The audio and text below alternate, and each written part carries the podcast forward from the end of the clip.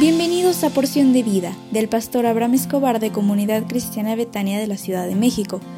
Prepárate porque hoy recibirás un mensaje para ti.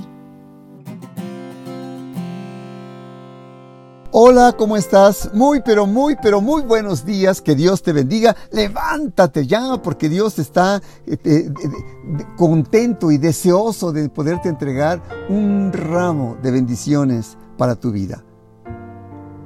Hasta ahorita hemos hablado del tema del orgullo que provoca estrés.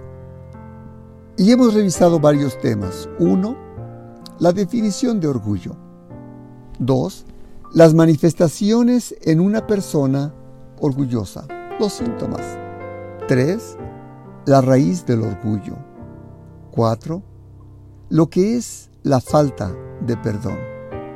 Cinco, necesitas cambiar. Y hoy quiero hablar del tema, si me permites, se necesita humildad para echar fuera el orgullo. Si el orgullo es el vicio epidémico, entonces la humildad es la virtud en peligro de extinción. La humildad es tan rara porque no es natural para el hombre. Solamente una persona que recibe al Señor Jesús como Señor y Salvador tiene el Espíritu de Dios y puede aprender el tema de la humildad. Mientras más aprendemos humildad, más nuestras vidas cambiarán. Así como el orgullo es la raíz de toda maldad, la humildad es la raíz de cada virtud. Humildad es la acción de doblegar o de agachar.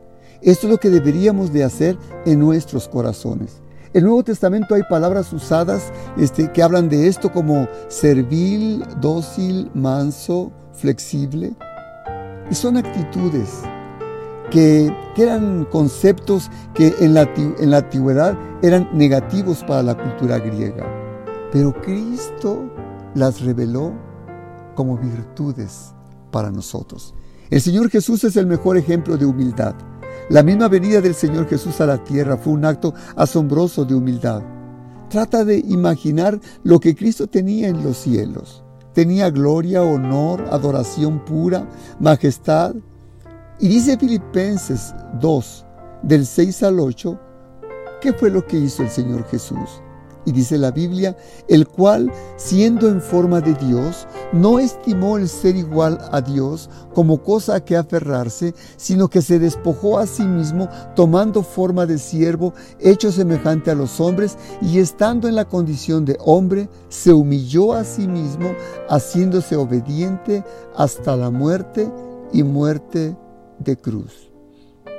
Marcos 10:45 dice, dijo el Señor Jesús, porque el Hijo del Hombre no vino para ser servido, sino para servir y para dar su vida en rescate por muchos, especialmente por ti que escuchas este audio y por mí. Todo lo que hizo el Señor Jesús fue una demostración de humildad, de amor. Desde su nacimiento, su ministerio, su enseñanza, su muerte y su resurrección, Tú necesitas, y yo también, que aprendamos acerca de la humildad del Señor Jesús.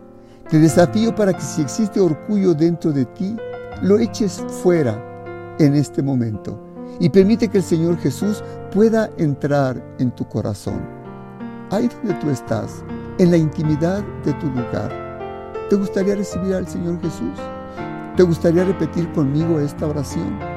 Repite después de mí. Señor Jesús, te pido perdón porque yo he sido esa persona orgullosa y no quiero ser la misma.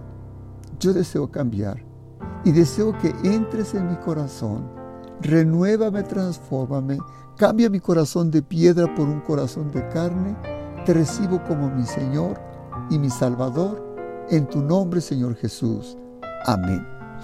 Dios te bendiga ahora y siempre y hoy es miércoles y me dará muchísimo gusto que te puedas conectar con nosotros a nuestra reunión de oración a las 20-30 horas por nuestra página de Facebook, Comunidad Cristiana Betania, CDMX. Te espero con mucho cariño y Dios te bendiga.